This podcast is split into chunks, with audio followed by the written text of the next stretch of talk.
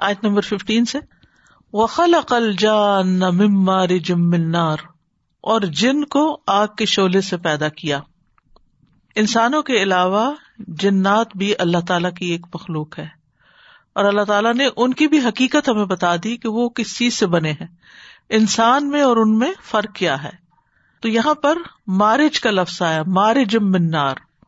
اور نار سے مراد ایک خاص نوعیت کی آگ ہے۔ وہ آگ نہیں جو ہمارے یہاں لکڑیوں وغیرہ سے جلتی ہے۔ اور مارج کا مطلب ہوتا ہے خالص شولا جس میں دھواں نہ ہو۔ تو اس کا مطلب یہ کہ جس طرح پہلا انسان مٹی سے بنایا گیا اور پھر تخلیق کے مختلف مدارج سے گزرتے ہوئے ایک خاص انسان کی شکل اس نے اختیار کی اور پھر آگے نطفے سے اس کی نسل چلی۔ تو اسی طرح پہلا جن جو تھا ابو الجن جیسے ابلیس، کیونکہ اس کی ضروریت کا بھی ذکر آتا ہے نا۔ تو وہ آگ کے شعلے یا آگ کی لپٹ سے پیدا کیا گیا اور بعد میں اس کی ضروریت سے جنوں کی نسل پیدا ہوئی۔ اور پہلے جن کی حیثیت جنوں کے معاملے میں وہی ہے جو آدم علیہ السلام کی حیثیت انسانوں کے معاملے میں ہے۔ اور پھر اس کے بعد یہ ہے کہ جنات جو ہیں وہ بھی ہماری طرح مکلف ہے مکلف کا مطلب یہ ہے کہ انہیں بھی اللہ نے اپنی عبادت کے لیے پیدا کیا ہے۔ وما خلق الجن نول انسا اللہ علی آبدون اور اللہ نے ان کو ایک خاص قسم کا جسم دیا ہے، جس کو ہم نہیں دیکھ سکتے، لیکن وہ ہمیں دیکھ سکتے ہیں۔ ان نہ کم ہوا و قبیل ہُو منہئی سلا ترون وہ اور اس کا قبیلہ تمہیں ایسی جگہ سے دیکھ رہا ہے جہاں سے تم اس کو نہیں دیکھ سکتے۔ اسی طرح جنوں کے بارے میں جو اور چیزیں قرآن سے اور باقی احادیث وغیرہ سے پتہ چلتی ہیں، وہ سری الحرکت ہے آسمانوں تک جا پہنچتے ہیں، جبکہ انسان جو ہے وہ اوپر تک اس طرح نہیں جا سکتا۔ اسی طرح جنات مختلف شکلیں اختیار کر لیتے ہیں۔ سانپ کی شکل، کتے کی شکل، گدے کی شکل، انسانی شکل۔ پھر اسی طرح چیزوں کے اندر غیر محسوس طریقے سے جیسے دیوار پار کر لیتے ہیں، مادی چیزیں۔ ان کے لیے یہ رکاوٹیں نہیں ہے ہمارے لیے رکاوٹ ہے ہم دیوار کے اندر سے نہیں گزر سکتے۔ دروازہ بنانا پڑتا ہے، لیکن ان کے لیے کوئی مشکل نہیں ہے۔ پھر اسی طرح یہ ہے کہ ان کے اندر بھی نیک اور بد دونوں طرح کے موجود ہیں۔ ہمیں ان کے وجود کے بارے میں تو بتایا گیا ہے، لیکن ہمیں ان کے ساتھ کس قسم کے کوئی تعلقات قائم کرنے ہیں یا ان کے سلسلے میں ہماری کوئی ریسپانسبلٹیز ہے ایسا کچھ نہیں بتایا گیا۔ ہاں یہ پتا چلتا ہے کہ وہ انسان کو بہکانے کا کام کرتے ہیں، جن میں سر فہرست جو ہے وہ ابلیس ہے۔ اسی طرح یہ مارج کا لفظ جو ہے، اس کو ملی جلی آگ بھی کہا گیا ہے اور ہلتی ہوئی آگ بھی، جیسے شولا ہوتا ہے نا، اور وہ ہلتا ہے۔ اس شکل میں۔ تو جنات کی تخلیق جو تھی وہ انسانوں سے پہلے ہوئی تھی۔ اسی لیے ابلیس نے کہا تھا خلقتا نی منار و خلقتا ہوں منتین تو جس طرح مٹی کی کچھ خصوصیات آپ لوگوں نے بیان کی، اسی طرح آگ کی بھی اور آگ کے شعلے کی اور اس کے اندر سے نکلنے والے دھوئیں کی یہ کچھ خصوصیات ہوتی ہیں۔ اس کے اندر ایک بھڑکاؤ ہوتا ہے، ایک تپش ہوتی ہے، گرمی ہوتی ہے، جلانے کی اس میں صلاحیت ہوتی ہے۔ پھر وہ اوپر کو اٹھتا ہے، مٹی جو ہے وہ گرے تو نیچے کو جاتی ہے، آگ جو اوپر کو جاتی ہے۔ اسی لیے ابلیس کے اندر جو ہے وہ تکبر تھا۔ اور پھر یہاں پر اس کے بعد فرمایا فب آلائے ربی کو ماتو کا زبان تو تم دونوں اپنے رب کی کن کن نعمتوں کو جٹ لاؤ گے۔ یہاں پر انسانوں اور جنوں دونوں کا ذکر کرنے کے بعد پھر وب آلائے ربی کو ماں مسلسل پوری صورت میں آتا ہے۔ اس سے پہلے بھی ایک بار آیا اور یہاں بھی۔ تو یہاں پر موقع کی مناسبت سے نعمتوں کے بعد یہ زیادہ مناسب لگتا ہے کہ تم اللہ کی قدرت کے عجائبات کو کیسے جٹلا سکتے ہو کہ انسان جیسی چیز کو مٹی سے بنایا اور جن کو آگ کے شعلے سے بنایا یعنی دونوں کو زی روح بنایا، عبادت کے لیے بنایا، لیکن دونوں کی جو اصلیت ہے، دونوں کی جو حقیقت ہے، وہ بالکل مختلف رکھی اور انسانوں کو ایک مخصوص جسم دے کر پیدا کیا۔ اور جنوں کو ایک مخصوص جسم دیا، لیکن دونوں کے لیے کیا چاہا؟ کہ وہ اللہ کی عبادت کرے یہ یاد رکھیے کہ امبیا جو ہے وہ انسانوں میں سے ہی آئے ہیں۔ اس لیے انسان کا درجہ جو ہے وہ جنات کے مقابلے میں افضل ہے۔ اور اسی طرح مٹی اور آگ میں سے بھی مٹی بہتر ہے آگ کے مقابلے میں، کیونکہ اس سے گروتھ ہوتی ہے۔ یعنی اگر آپ دیکھیں تو مٹی سے ہی سب چیزیں اگتی ہیں اور مٹی کے اندر ہی سونا ملا ہوا ہے اور مٹی کے بے شمار فائدے کس طرح ڈیکمپوز کر دیتی ہے جب انسانوں کو واپس اس میں ڈالا جاتا ہے۔ اس کے مقابلے میں آگ جو ہے، اس کے اپنے فائدے ہیں، لیکن ڈسٹرکشن زیادہ ہے۔ مٹی جو ہے، وہ چیزوں کو بنانے والی ہے، آگ جو ہے، وہ چیزوں کو جلانے والی ہے، ختم کرنے والی ہے۔ تو دونوں کے مزاج مختلف ہے لیکن دونوں کو ہی اللہ نے اپنی عبادت کے لیے پیدا کیا ہے۔ رب المشرقین و رب المغربین۔ رب ہے دونوں مشرقوں کا اور دونوں مغربوں کا۔ یعنی مشرق اور مغرب کا نظام چلانے والا صرف اللہ ہی ہے۔ دونوں کا مالک وہی ہے۔ کوئی چیز نہ اس کے حکم کے بغیر طلوع ہوتی ہے اور نہ اس کے حکم کے بغیر غروب ہوتی ہے۔ ہر چیز جس کو مشرق اور مغرب گھیرتا ہے، اس کا رب اللہ ہی ہے۔ رب۔ یہاں عام طور پر جب ہم یہ آیت پڑھتے ہیں تو مشرقین اور مغربین کے پیچھے لگ جاتے ہیں اور رب کا لفظ بھول جاتے ہیں کہ طلوع اور غروب کے مواقع جو ہے ان کو بھی کنٹرول دراصل اللہ ہی کر رہا ہے۔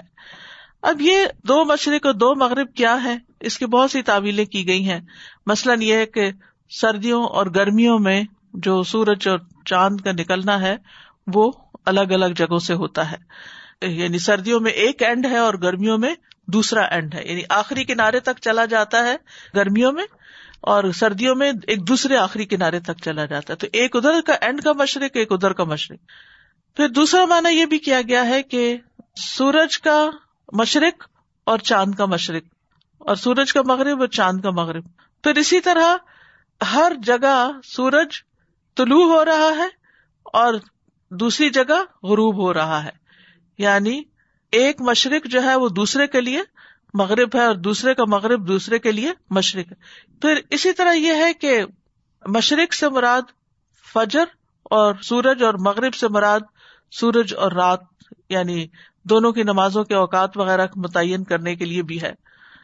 پھر اسی طرح قرآن مجید میں مشرق اور مغرب کو واحد بھی لایا گیا ہے، جیسے سورت المزمل میں آتا ہے۔ رب المشرقی والمغربی لا الہ الا ہوا فتخذ وکیلا۔ مشرق اور مغرب کا رب وہ ہے، اس کے سوا کوئی معبود نہیں، اسی کو کارساز بنا لو۔ اور سورت الرحمان میں دو مشرق اور دو مغرب کا ذکر ہے۔ سورت المعارج میں رب المشارقی والمغاربی تو اگر واحد ہو تو اس سے مراد خاص وہ سمت ہے جیسے ایسٹ اینڈ ویسٹ۔ اور اسی سے پھر شمال اور جنوب کا بھی پتہ چلتا ہے۔ اور اگر تسنیا ہو تو سردی گرمی کو آپ لے سکتے ہیں۔ اور جمع ہو مشار کے مغارب تو ہر روز سورج کے نکلنے کی جگہ فرق ہوتی ہے۔ یعنی اسی لیے ٹائم میں ایک منٹ، آدھے منٹ، چند سیکنڈ کا فرق پڑ جاتا ہے کیونکہ وہ سورج اپنی جگہ بدل دیتا ہے۔ اور دن کا سائز جو ہے وہ تبدیل ہو جاتا ہے، رات کا سائز تبدیل ہو جاتا ہے۔ اور پھر اسی طرح یہ ہے کہ صرف سورج اور چاند ہی نہیں، بلکہ ستارے بھی طلوع اور غروب ہوتے ہیں۔ وہ ادبار نجوم بھی ہوتا ہے۔ ان کا بھی رب ہے۔ یعنی ستاروں کا غروب بھی ہے اور ستاروں کا شروع بھی ہے۔ اور اس کے علاوہ معلوم نہیں اللہ سبحان تعالیٰ کے اور کون کون سی چیزیں ہیں جو طلوع بھی ہوتی ہیں اور غروب بھی ہوتی ہیں۔ رب المشرقین و رب المغربین۔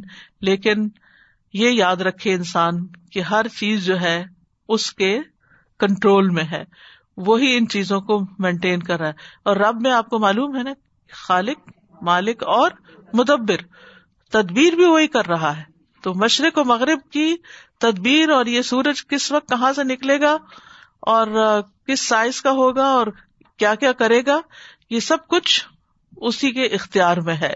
اور پھر اگر یہ دو اینڈ بھی ہے نا، مشرق و مغرب دو اینڈ بھی ہیں، تو اگر مشرق اور مغرب کا وہ رب ہے، تو ان کے بیچ کی چیزوں کا بھی رب وہی ہے۔ فبی ائی ربی کو ماتو کا زبان تم دونوں اپنے رب کی نعمتوں میں سے کس کس کو جٹلاؤ گے؟ تو یہ اللہ سبحان تعالیٰ کا سوال ہے۔ تو ہمارا جواب کیا ہونا چاہیے؟ اے ہمارے رب، ہم آپ کی نعمتوں میں سے کسی بھی چیز کو نہیں جٹلاتے تو مفسرین کہتے ہیں کہ ہر آیت کے بعد یہاں فبی اعلی ربی کو ماتو کا زبان والی آیت آئے۔ تو یہ نعمتوں کی یاد دلاتی ہے اور اس آیت میں غور و فکر کرنے کی ضرورت ہے۔ یعنی یہ مشرق اور مغرب کا ہونا بھی اللہ کی نعمتوں میں سے ہے۔ اور سورت الرحمان میں آپ دیکھیں، جن اور انس دونوں کا ذکر کیا گیا، مشرق اور مغرب کا ذکر کیا گیا یعنی پورا بیلنس نظر آتا ہے۔ ہر چیز دو دو دو دو کر کے ذکر ہوئی حتیٰ کہ دو طرح کی جنتوں کا ذکر ہے۔ پھر وہ مندون ہما جنتان جنتان اور جنتان کا ذکر ہے، جنت اور جہنم کا ذکر ہے۔ یعنی یہ بھی ایک پرفیکٹ بیلنس ہمیں نظر آتا ہے سورت کی ترتیب کے اندر۔ اور پھر آپ دیکھیے کہ جب مشرق بدلتے ہیں یا مغرب بدلتے ہیں، تو اس سے موسموں پر بھی اثر پڑتا ہے۔ اس سے بھی بے شمار چیزیں متاثر ہوتی ہیں۔ بہت سے فائدے آتے ہیں۔ کبھی سردی ہے، کبھی گرمی ہے۔ اور پھر اس کی وجہ سے ہم مختلف طرح کے کھانے انجوائے کرتے ہیں۔ کچھ کھانے ایسے ہیں کہ جو سردیوں میں ہی اچھے لگتے ہیں، گرمیوں میں ان کو کھانے کا دل نہیں چاہتا۔ اور کچھ ٹھنڈے مشروبات اور چیزیں ایسی ہیں جو گرمیوں میں ہی اچھے لگتے ہیں، سردیوں میں طبیعت نہیں مانتی ان کو لینے میں۔ پھر اسی طرح طرح طرح کے جو پھل ہے اور سبزیاں ہیں، لیکن افسوس کہ ہم نے بیلنس بگاڑ دیا۔ ہم نے ساری چیزیں دنیا بھر سے اکٹھی کر لی ملغوبہ۔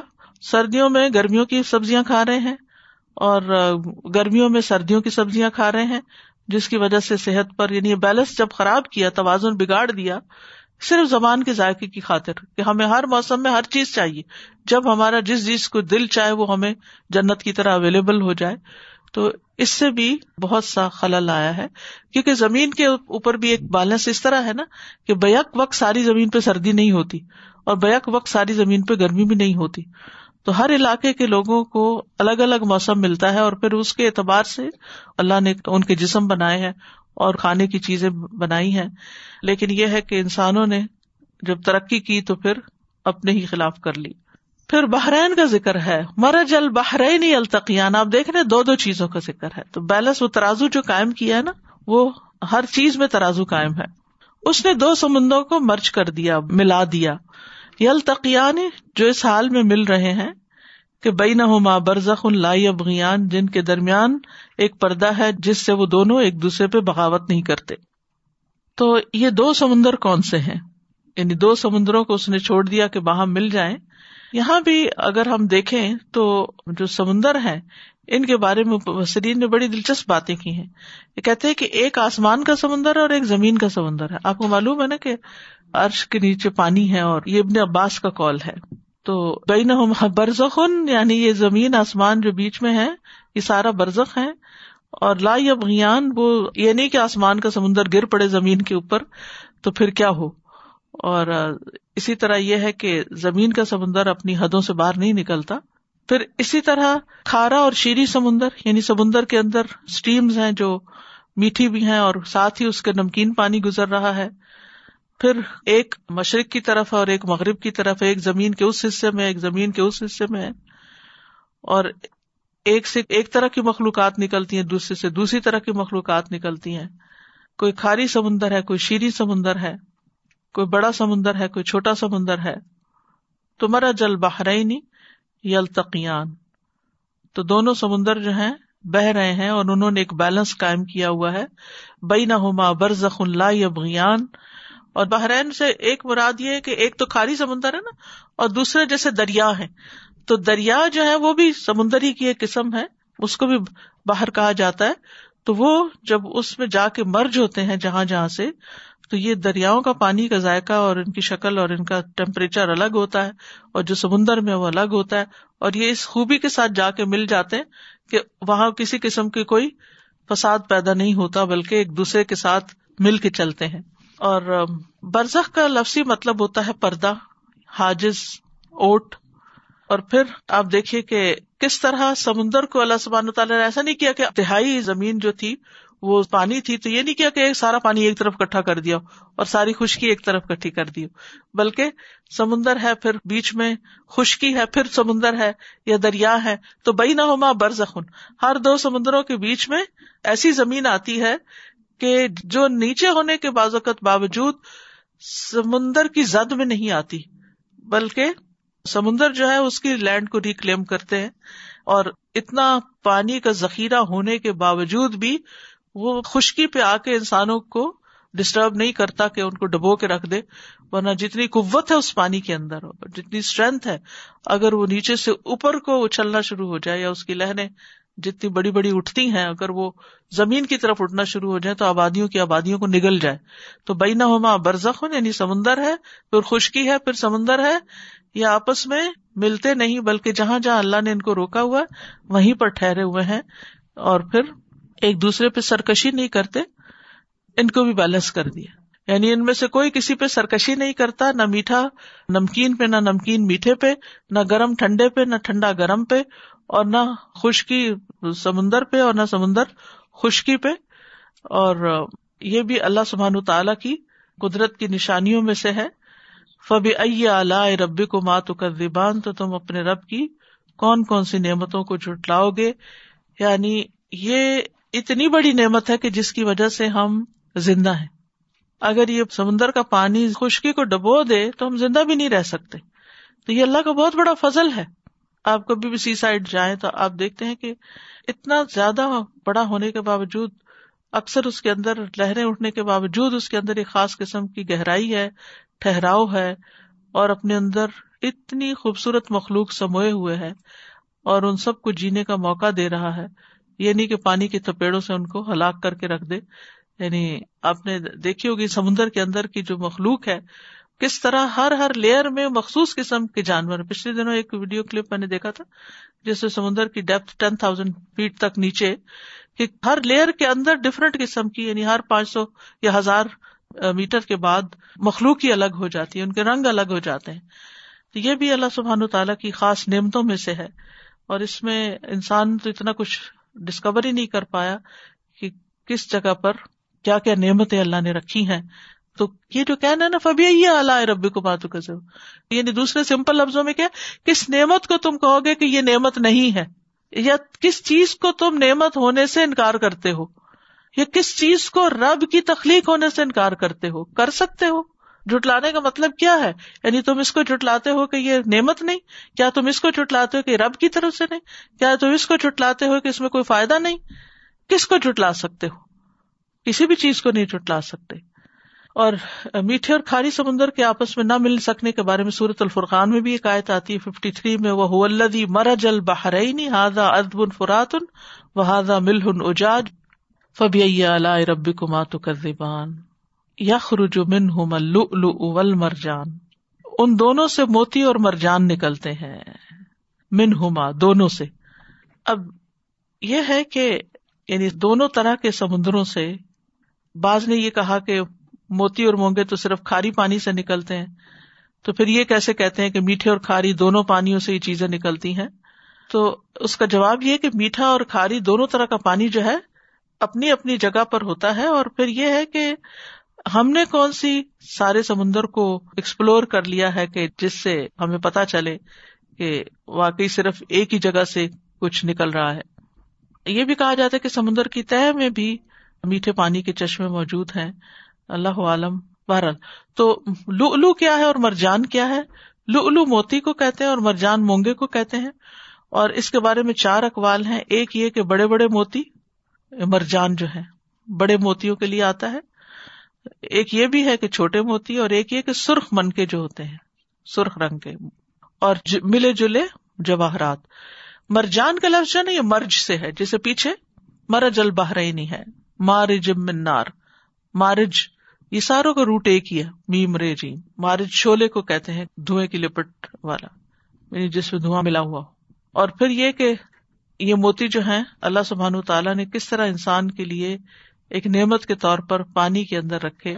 اور کہا یہ جاتا ہے کہ مختلف اس کے بارے میں آ رہا ہے کہ یہ بنتے کیسے ہیں۔ اور لیکن یہ کہ وہیں پر ہی پیدا ہوتے ہیں اور وہیں سے ہی نکالے جاتے ہیں اور انتہائی قیمتی ہوتے ہیں۔ لیکن یہاں یہ بات کہی گئی کہ دونوں ہی سمندروں سے نکلتے ہیں۔ اب آپ دیکھیے موتی کتنی سی چیز ہوتی۔ اگر آپ کے ہاتھ سے چھوٹ کے فرش پہ گر جائے نا تو ڈھونڈنا مشکل ہوتا ہے۔ لیکن اللہ نے اس کو سمندر کے اندر اس کو جنم دیا اور سمندر سے یہ نکالے جاتے ہیں تو جہاں جس کو چاہے اللہ پیدا کر دے اور وہاں سے ہم تک پہنچا دے۔ تو دونوں سمندروں سے کھانے کا سامان بھی نکلتا ہے اور زیب و زینت کا سامان بھی نکلتا ہے۔ قرآن مجید میں آتا ہے، وما یس طویل بہرانی دونوں سمندر ایک جیسے نہیں ہوتے۔ حاضا ازبن فراتن سائغن شراب ہو یہ میٹھا پیاز بجھانے والا ہے، جس کا پانی آسانی سے حلق سے اترنے والا ہے۔ وہ حاضا ملحن اجاجن اور یہ نمکین کڑوا ہے۔ وہ من کل تاکلون الحمن تریا دونوں سے ہی تم تر و تازہ گوشت یعنی مچھلیوں کی شکل میں، یا اور جو مخلوقات ہیں، کھاتے ہو۔ وہ تستخرجو نہ ہلیتن تلبسو نہ اور دونوں سے ہی تم زیورات نکالتے ہو جن کو تم پہنتے ہو۔ وہ ترل فل کفی ہی مواخر علی تب تغو من فضلی ہی اور تم دیکھتے ہو کہ اس میں کشتیاں پانی کو چیرتی ہوئی چل رہی ہوتی ہیں، تاکہ تم اس کے فضل سے کچھ حصہ تلاش کر سکو۔ ولا اللہ کم تشکروں تاکہ تم شکر ادا کرو۔ فبی اعلی ربی کو ماتو کا زبان تو تم اپنے رب کی کون کون سی نعمتوں کو ٹوٹلاؤ گے؟ اس نعمت کو بھی پہچانو۔ اور اس پر بھی غور کرو کہ یہ بھی کتنی بڑی نعمت ہے کہ اللہ سبحان تعالیٰ نے تمہارے اندر جو زینت یا خوبصورتی کی حصے جمال رکھی ہے، اس کی تسکین کا سامان بھی پیدا کیا اور حصے جمال جو کوئی بری چیز نہیں ہے۔ خوبصورت چیزوں کو دیکھنے کا شوق ہونا، یا پھر ان کو اپریشیٹ کرنا، یا اعتدال کے ساتھ ان کو حاصل کرنا، یا اپنے ماحول کے اندر ایک خوبصورتی پیدا کرنا۔ تو یہ چیز جو ہے دنیا میں اللہ نے رکھی ہے، انسان کے اندر بھی رکھی ہے اور کائنات کے اندر بھی رکھی ہے اور گہرے سمندروں کے اندر آپ دیکھیں کیسی کیسی کلرفل مخلوقات ہیں۔ اور حیران کن حد تک ان کی شیپس اور ان کی بیوٹی ہے کہ انسان کی نگاہیں دنگ رہ جاتی ہیں کہ یہ پیدا کرنے والا خود کتنا خوبصورت ہوگا۔ اور حدیث میں بھی آتا ہے، ان اللہ جمیل یحب الجمال اللہ خود بھی خوبصورت ہے اور جمال کو پسند کرتا ہے۔ لہٰذا جو کانسیپٹ ہے نا کہ خوبصورتی کی طرف نہیں جانا چاہیے، توازن آپ ترازو میں خلل ڈالیں گے تو پھر تو غلط ہی ہوگا کہ آپ اس میں اصراف شروع کر دیں، آپ اس میں اتنا مال خرچ کرنا شروع کر دیں کہ آپ اصل ضروریات کو بھول جائیں یا اپنے دین کے تقاضوں کو بھول جائیں۔ لیکن اپنی معقول حد تک انسان کو اپنی ذات کے اندر، اپنے ماحول کے اندر خوبصورتی لانے میں کوئی حرج نہیں ہے۔ بس رک وہاں جائے جو اللہ نے حد قائم کر دی۔ کہ مثلاً نامحرم کے سامنے نہیں خوبصورتی دکھانی یا باہر نہیں دکھانی، لیکن ویسے اس میں کوئی حرج نہیں ہے۔ تو یہ بھی اللہ کی ایک نعمت ہے۔ لیکن جنت میں یہ خوبصورتی ایک اور ہی طرح سے ہوگی۔ جنت کی جو خواتین ہیں، ان کی خوبصورتی مختلف رنگ بدلتی رہے گی۔ یعنی ہر نئی دفعہ جب وہ دیکھیں گے جنتی اپنی بیویوں کو، تو ان کی شکل اور خوبصورت ہو چکی ہوگی۔ اسی طرح مردوں کی بھی خوبصورتی بدلے گی۔ جیسے وہ اللہ سبحان تعالیٰ سے جمعے کے دن جیسے وہ ملاقات کا دن ہوگا، تو کچھ لوگ تو روز ہی اللہ کا دیدار کریں گے اور کچھ لوگ ہر جمعے کو کریں گے۔ تو ان کا بھی حسن اور زیادہ بڑھ جائے گا۔ یعنی کہ جنت میں مسلسل حسن بڑھتا رہے گا۔ اچھا دنیا میں کیا ہوتا ہے؟ وقت کے ساتھ ساتھ زوال ہوتا ہے۔ کتنا بھی کوئی خوبصورت ہو، وقت کے ساتھ کم ہوتا چلا جاتا ہے۔ لیکن وہاں پر وقت کے ساتھ ساتھ بڑھتا ہی جائے گا۔ جس طرح مجرموں کا عذاب جہنم میں بڑھتا جائے گا فلن نزید اکم اللہ عذاب تو اسی طرح جنت میں جنتیوں کی نعمتیں اور حسن، اسی لیے وہ بور نہیں ہوں گے۔ دنیا میں کیا ہوتا ہے کہ جب آپ کوئی نعمت استعمال کرتے کوئی کھانے کی چیز تو تھوڑی دیر کے بعد ٹیسٹ وہ برابر ہو جاتا ہے۔ یعنی وہ جو پہلے لکمے میں آپ نے ٹیسٹ لیا تھا، وہ تھوڑی دیر کے بعد اس طرح ٹیسٹ نہیں آتا۔ پھر اسی طرح وقت کے ساتھ ساتھ آپ جب عمر آپ کی زیادہ ہوتی جاتی ہے تو آپ کے ٹیسٹ برڈ بھی ویک ہونا شروع ہو جاتے ہیں۔ پھر اسی طرح باقی چیزوں کے اندر بھی یعنی کہ وقت کے ساتھ ساتھ حص اتنی باقی نہیں رہتی۔ تو بہرحال یہ اللہ سبحان تعالیٰ نے دنیا میں جو خوبصورت چیزیں پیدا کی ہیں، ان کو اپریشیٹ کرنا چاہیے۔ اور اپنی حیثیت کے مطابق اگر آپ اس کو خریدتے ہیں یا پہنتے ہیں، تو کہیں کوئی منع نہیں ہے۔ عورت کے لیے زیور کا پہننا، لیکن دنیا میں بھی اللہ نے ان زینتوں کو حلال کیا، لیکن جنت میں تو خاص طور پر وہ ایمان والوں ہی کے لیے ہوگی اور پھر یعنی کہ اب یہ نعمت کا ذکر کر کے کہ وہاں سے موتی نکلتے ہیں، تو کیا تم اس کو جٹلا سکتے ہو کہ نہیں نکلتے؟ نکلتے ہیں۔ کیا تم جٹلا سکتے ہو کہ یہ قیمتی چیز نہیں؟ نہیں جٹلا سکتے۔ کیا تم یہ کہتے ہو کہ یہ فائدے کے نہیں؟ نہیں۔ موتیوں کو صرف پہننے کے کام نہیں لاتے، اس سے دوائیاں بھی بنتی۔ ہیں اس کے مختلف فائدے ہیں۔ تو اس کا کون انکار کر سکتا ہے؟ کیا کوئی کہہ سکتا ہے کہ ہم نے بنایا فلاں نے فیکٹری لگائی ہوئی ہے سمندر کے اندر اور وہاں سے موتی بن بن کے نکلتے نہیں، سب کچھ اللہ ہی نے بنایا ہے، کوئی بھی انکار نہیں کر سکتا۔ خود سے خود کوئی بن جاتا ہے۔ اب دیکھیں، مصنوعی بھی آرٹیفیشل بھی بن رہی ہے جیولری اس طرح کی۔ موتی وغیرہ آرٹیفیشل بھی بن رہے ہیں۔ تو اس کی کیوں فیکٹری تمہیں لگانی پڑی؟ اگر ہر چیز خود ہی بن جاتی تھی تو پھر اگر اندر خود بن گئی تو باہر بھی خود بن جانی چاہیے تھی۔ لیکن اصل بات یہ کہ انسان اس چیز کو مانے کہ یہ سب کچھ اللہ نے بنایا ہے اور پھر یہ اس کی نعمت ہے اور پھر اس کو ایکسپلور کرے اور اس کی حکمتیں جاننے کی کوشش کرے، اس پر تجربات کرے اور اس کا صحیح استعمال کرے اور اس کو صحیح فائدے میں لائے اور اس کے اندر اعتدال قائم رکھے، حد سے نہ بڑھے کہ کوئی چیز انسان اس طرح ابیوز کرے کہ وہ دوسری مخلوق کے لیے نقصان دہ ہو جائے یا آئندہ آنے والی نسلوں کے لیے ختم ہی ہو کے رہ جائے۔ کیونکہ جس طریقے سے ہم کچھ چیزوں کو استعمال کر رہے ہیں، آئندہ آنے والی نسلیں شاید پانی کو بھی ترسیں۔ تو ان ساری چیزوں کا دھیان رکھ کے آگے بڑھنا چاہیے۔ ولہ الجوار المن شعت البحر کل عالام اور اسی کے ہیں بادبان اٹھائے ہوئے جہاز سمندر میں۔ جواری جاریہ سے چلنے والے۔ اور پھر منشاط نشا سے۔ منشاط ان کی جمع ہے، اوپر اٹھے ہوئے۔ یعنی کشتیاں جو بادبانوں والی ہیں۔ باد کہتے ہیں ہوا کو۔ تو بادبان ہوتا ہے، وہ پول جس کے ساتھ وہ کپڑا باندھ دیا جاتا ہے تو ہوا کا رخ پتا چلتا ہے۔ جیسے جھنڈا ہوتا ہے نا، تو وہ جب لہراتا تو پتا چلتا ہے کہ ہوا کا رخ کیا ہے۔ اسی کی ہے پیچھے کا رب ہے رب المشرق والمغرب، یہاں کا اسی کی ہے یعنی ہے یہ اسی کی نعمتیں، اسی کی دی ہوئی ہیں۔ یہ کشتیاں بھی، ان کو بھی اسی نے تیرنے کا عزن دیا ہوا ہے۔ فی البحر سمندر میں۔ کل آلام جو پہاڑوں کی طرح ہے۔ آلام جو ہے علم کی جمع ہے اور علم جھنڈے کو بھی کہتے ہیں، لیکن یہاں مراد جو ہے وہ پہاڑ ہے۔ اور خاص طور پر ان جہازوں کی طرف اشارہ ہے کہ جو ملٹی اسٹوریز ہیں۔ ایسے شپس جو ملٹی اسٹوریز ہیں، دور سے واقعی یعنی افق کو ڈھانپ لیتے ہیں۔ جب وہ کنارے پہ کھڑے ہوتے ہیں، اگر آپ قریب جا کے دیکھیں، تو واقعی پورے یعنی پہاڑ جتنا سائز ان کا نظر آتا ہے، لیکن کتنی اسموتھلی وہ پانی کے اوپر تیرتے چلے جاتے ہیں۔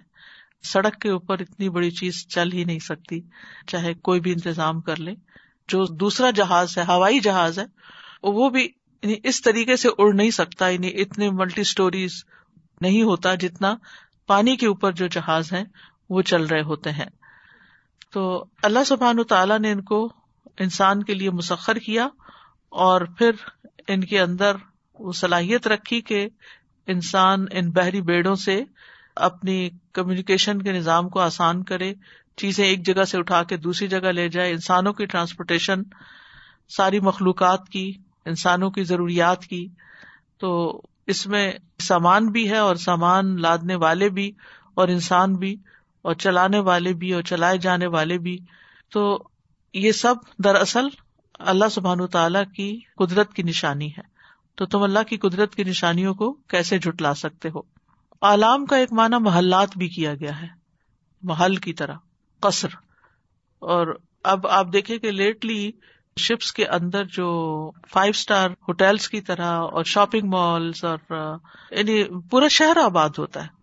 ہر چیز اویلیبل ہوتی ہے۔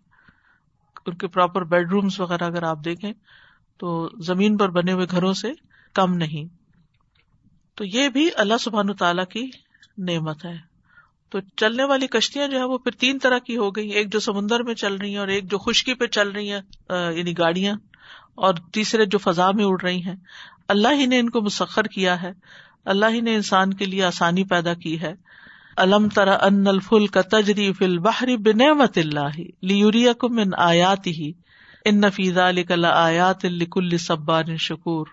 و آیت الحم انا حمل ضروریت فل فل کل مشہون و خلق نہ الحم میں ہی مایور کمون اور ایک نشانی ان کے لیے یہ ہے کہ ہم نے ان کی نسل کو بھری ہوئی کشتی میں سوار کیا اور ہم نے ان کے لیے اس جیسی کئی اور چیزیں بنائی جن پہ سوار ہوتے ہیں۔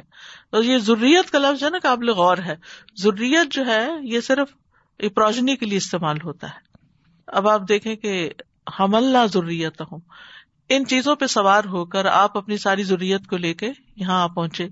اور دنیا میں کس طرح لوگ مختلف جگہوں پر، مختلف علاقوں پر ادھر سے ادھر جاتے ہیں اور پھر اللہ کا فضل تلاش کرنے جابس کے لیے، سمندر کی چیزیں نکالنے کے لیے۔ تو یہ ساری چیزیں کس لیے ہیں؟ تاکہ تم، ولا اللہ کم تشکرون جیسے سورت الجاسیہ میں آتا ہے۔ اللہ اللہ سخر الکم البحر لی تجری الفل بھی ہی بھی امری ہی ولی تب من فضلی ہی ولا اللہ کم تشکرون۔ صرف اللہ تعالیٰ یاد دہانی کراتے ہیں کہ نعمتیں میں نے تمہارے لیے بنائی ہیں، استعمال کرو، لیکن شکر ادا کرو۔ فبی اللہ ربی کو ماتو کا زبان تو تم دونوں اپنے رب کی نعمتوں میں سے کس کس کو جٹلاؤ گے؟ یعنی کسی کو بھی انسان جٹلا نہیں سکتا کیونکہ یہ اللہ کی دی ہوئی نعمتیں ہیں۔ اللہ سبحانہ و تعالیٰ ہمیں ان کا حق ادا کرنے کی توفیق عطا فرمائے اور واقعی ہم اللہ تعالیٰ کے احسانات کو نہ بھولیں اور ان چیزوں سے اس کی اطاعت ہی کے کام لیں اس کی نافرمانی کے کام نہیں۔ جی سازی، میں دیکھ رہی تھی کہ اللہ سبحانہ تعالیٰ نے ہمیں نعمتیں الگ دی ہیں اور نعمتوں کا استعمال بھی الگ دیا اور ان کی اپریسیشن بھی الگ طرح دی ہے۔ مطلب کچھ نعمتیں ایسی جو ہم شیئر کر سکتے ہیں۔ نعمتیں تو ساری شکر کرنے کے لیے، لیکن کچھ کا جسے ہوتا ہے نا استعمال الگ ہے، کچھ شیئر کر سکتے ہیں۔ کچھ کو آپ گھر ہی میں، جیسے اگر اپنے ہسبینڈس کو دیکھ لیں، آپ انہیں شیئر تو نہیں کرتے، لیکن ان کو اپریشیٹ تو کرتے ہیں نا۔ تو ہر چیز کا میں دیکھتی ہوں، جب بچے ہیں، بچوں کو اپریشیٹ کرتے ہیں، ان کو دوسرا شیئر نہیں کرتے۔ تو مجھے ایسا لگتا ہے، لیکن اپنی صلاحیتوں کو دوسروں کا شیئر کرتے ہیں اپنے علم کو شیئر کرتے ہیں تو نعمتوں میں ہر چیز الگ الگ تھا جیسے آپ نے بتایا نا پرفارمنس الگ ہے ہر چیز کی تو وہی والی چیز آتی ہے حضرت مریم کی والدہ نے تو ان کو وقف کیا تھا یعنی اپنی اولاد میں سے اس طرح شیئر تو نہیں لیکن یہ کہ وقف تو کیا جا سکتا ہے حتیٰ کہ اپنے آپ کو بھی اپنے کچھ آورز وقف کیے جا سکتے ہیں جو والنٹریلی ہم جو کام کرتے ہیں یہ بھی دراصل شکر گزاری کا ہی ایک انداز ہے۔ جو بھی رہنے والی چیزیں ہیں اس دنیا میں، جو بھی اللہ نے پیدا کیا اور ہم نے ان کی کس طرح تباہی مچائی ہے، یہ ایکسٹرا ڈر والی چیز ہے کہ اللہ نے ہمیں خلیفہ بنا کے بھیجا تھا۔ ہمیں ان چیزوں کی کیئر کرنے والا بنا کے بھیجا تھا، ان کو پروٹیکٹ کرنے والا بنا کے بھیجا تھا اور ہم نے ان کا کیا حال کیا دوسری چیز میں یہاں پر یہ سوچ رہی تھی کہ بحری سفر کی بات کی گئی ہے۔ آج بھی جبکہ اور سفر کے کتنے سارے چیزیں نکل آئی ہیں، ہوائی جہاز سب سے بڑی چیز، لیکن آج بھی یہ سفر سب سے سستا ہے۔ جو شپمنٹس ہوتی ہیں وہ سمندروں سے ہوتی ہیں۔ اگر کہیں کوئی شپمنٹ کسی کی بائی چانس یا کسی غلطی کی وجہ سے بائی ایئر ہو جائے تو لوگ اس میں بینک ہو جاتے ہیں کہ وہ اس قدر مہنگا سفر ہے۔ تو کنٹینرز ہوتے ہیں وہ چلتے ہیں سمندر پہ۔ اور سبزیاں جانور پھل وغیرہ کیا کچھ نہیں ٹرانسپورٹ ہوتا اس سر مجھے ساتھ میں یہ بات یاد ہے کہ آپ بھی جب مینشن کرتے کہ تھری ٹائپس آف ٹرانسپورٹ میں تو اسٹل اسٹل انوائرمنٹلی فرینڈلی جو کاؤنٹ ہوتی ہے transport that still by shipment کے شپ کے ذریعے سے ہی ہوتا تو اسی لیے بہت زیادہ یو نو اب ہے کیونکہ ٹرک سے بہت رواج ہو گیا نا کہ ٹرک سے جیسے یو ایس میکسیکو سے ہمارے پاس چیزیں آ رہی ہے میجرلی ٹرکس کر رہے ہوتے ہیں۔ دے آر بہت پلیوٹرز ہیں لائک ایکسٹریم پلیوٹرز لیکن اس کے علاوہ ایئر ٹریول بھی ہے۔ میں نے کہا کہ ہم نے ایجادات کر تو نہیں ہے سبحان اللہ لیکن جو اللہ تعالیٰ نے ہمیں سکھایا تھا that still still much better اور پھر یہ تو اب بنی ہے نا چیزیں۔ وہ تو قدیم زمانے سے انسان استعمال کرتا آیا۔ السلام علیکم۔ سا بہترین صورت اور انسان کے اندر ہر ہر آیت پڑھ رہے ہیں تو اس کے ساتھ ساتھ اللہ تعالیٰ کی شکر گزاری سے دل بھر رہا ہے۔ میں یہ سوچ رہی تھی کہ اگر ہم شکر کرتے ہیں تو ہم اپنے لیے تو کرتے ہیں۔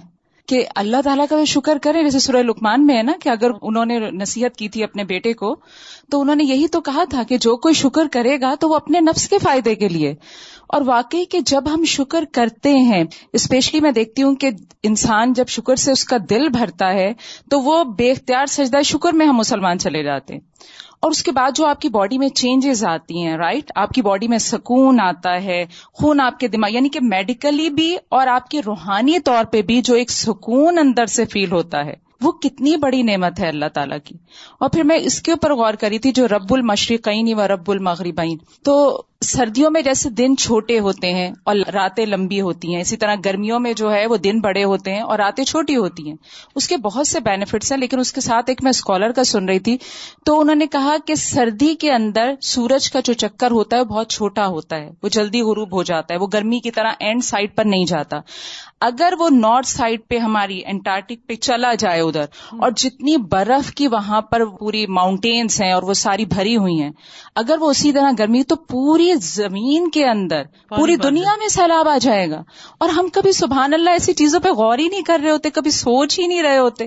ہم سمجھتے ہیں کہ بس یہ دن چھوٹے ہیں اور یہ دن بڑے ہیں رائٹ تو کتنی اللہ تعالیٰ کی نعمتیں ہو رہی ہوتی ہیں کہ جو ہم اس میں سبحان اللہ کے جیسے اب شپ کی بھی بات ہو رہی ہے کہ جب کبھی اگر لیک سائڈ پہ جائیں یا سمندر میں جائیں، کہ سمندر کے کنارے پہ، تو ایک اتنی بڑی نعمت ہے کہ وہ آپ صرف سمندر کو دیکھتے ہیں یا لیک کو، جہاں پہ ماشاء اللہ سے ہمارے آنٹیریو لیک ہی اتنی بڑی ہے کہ اس کو ہی دیکھ رہے ہوتے ہیں، تو واقعی اتنا سکون ہے اور بالکل اسموتھ وہ لہریں چل رہی ہیں اللہ تعالیٰ کی، اور اس کے اندر اتنی بڑی ڈیپ مخلوق ہے۔ پھر اس کے ساتھ جو شپ کھڑے ہوتے ہیں، وہ ایک انسان کو دیکھ کر آپ کو اگر ٹریول کرے وہاں پر تو وہ دیکھ کر آپ کو اپنی توجہ اپنی طرح مبزول کرواتے ہیں کہ واقعی کہ ایک آپ سوئی ڈالتے ہیں ایک پتھر ڈالتے ہیں پانی اور پانی کے اندر چلا جاتا ہے۔ اور اتنا بڑا یعنی کہ وزنی جہاز پورے سمندر کے سینے کے اوپر چل رہا ہوتا ہے اور ادھر سے ادھر سبحان اللہ جا رہا ہوتا ہے۔ تو فبی آئیے بالکل اور ان شپس کا تو مجھے اس وقت اور بھی زیادہ احساس ہوا جب میں مالدیپ جانا ہوا میرا۔ اور وہاں پر تو کئی ہزار جزائر ہیں، جزیرے ہیں جن میں لوگ رہتے ہیں۔ خشکی ایک جگہ اکٹھی نہیں ہے، چھوٹے چھوٹے ٹاؤنس ہیں، ایک ایک جزیرے کے اوپر ایک ایک ولیج ہے۔ وہ تو پوری دنیا سے کٹے ہوئے ہیں۔ اگر وہ شپس نہ ہوں تو وہ تو نہ ان کے پاس کچھ پہنچے، کیونکہ ہر چیز تو نہ وہاں اگتی ہے اور نہ ملتی ہے۔ تو وہ کمیونیکیشن کا جو بہترین ذریعہ ہے وہ یہی ہے، کیونکہ وہ اتنے بڑے بھی نہیں کہ وہاں کوئی جہاز بھی جا کے لینڈ کرے۔ اور دوسری ٹرانسپورٹ تو سوال ہی پیدا نہیں ہوتا۔ اور اتنے گہرے سمندر ہیں کہ کوئی سوئم کر کے بھی ایک جگہ سے دوسری جگہ نہیں پہنچ سکتا۔ مجھے یہاں پر جو پوائنٹ زیادہ لگا وہ یہ جیسے آپ نے کہا کہ اللہ تعالیٰ نے انسان کو بنانے سے پہلے پہلے چالیس سال، پھر دوبارہ چالیس سال، پھر دوبارہ چالیس سال۔ تو مطلب کتنا ٹائم دیا نا اس کو؟ تو میں یہاں یہ سوچ رہی تھی کہ اس سے ہم کو یہ لگتا ہے کہ پیشنس اور پھر آگے اللہ تعالیٰ نے جیسے پرل کی مثال دی کہ مرجان جو ہے تو وہ بھی کیسے نکلتا ہے نا؟ آپ جب تک اس سے گندی سی سیپ کو لے کر مٹی سے دھوئیں گے نہیں، اس کے اندر سے نکلے گا۔ یا جس طرح ہم کہیں جا رہے ہیں، ہمیں بہت سارے لوگ مل رہے ہیں جو بہت بظاہر دیکھنے میں عام سے ہیں، لیکن جب ہم ان سے ملتے ہیں انٹریکٹ کرتے تو ہم بعد میں کہتے ہیں، واؤ، وہ اتنا اچھا ہے! وہ مجھے تو اندازہ ہی نہیں تھا کہ وہ اتنی اچھی ہے وہ کتنی اچھی ہے کتنی ہیلپ فل ہے۔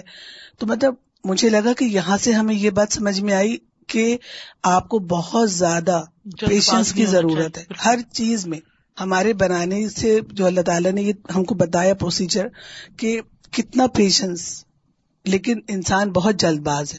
تو مجھے لگا کہ یہاں پر ہم کو یہ بہت ویلڈ پوائنٹ ملا اپنے بچوں کی تربیت میں بھی۔ جیسے آپ نے کہا کہ کوئی بچہ ہمیں لگ رہا ہوتا ہے بچپن میں کہ یہ تو بہت بریلینٹ ہے بہت آگے جائے گا لیکن اینڈ آف دا ڈے وہ اتنا نہیں کرتا جتنا ہم سمجھ رہے ہوتے ہیں۔ اور کوئی بچہ جو ہمیں نہیں لگ رہا ہوتا وہ بہت آؤٹ اسٹینڈنگ کر لیتا ہے۔ تو صبر کی ضرورت ہے انتظار کی ضرورت ہے۔ اور مطلب یہ بات یاد رکھنے کی ضرورت ہے کہ صبر کرنا ہے۔ بالکل۔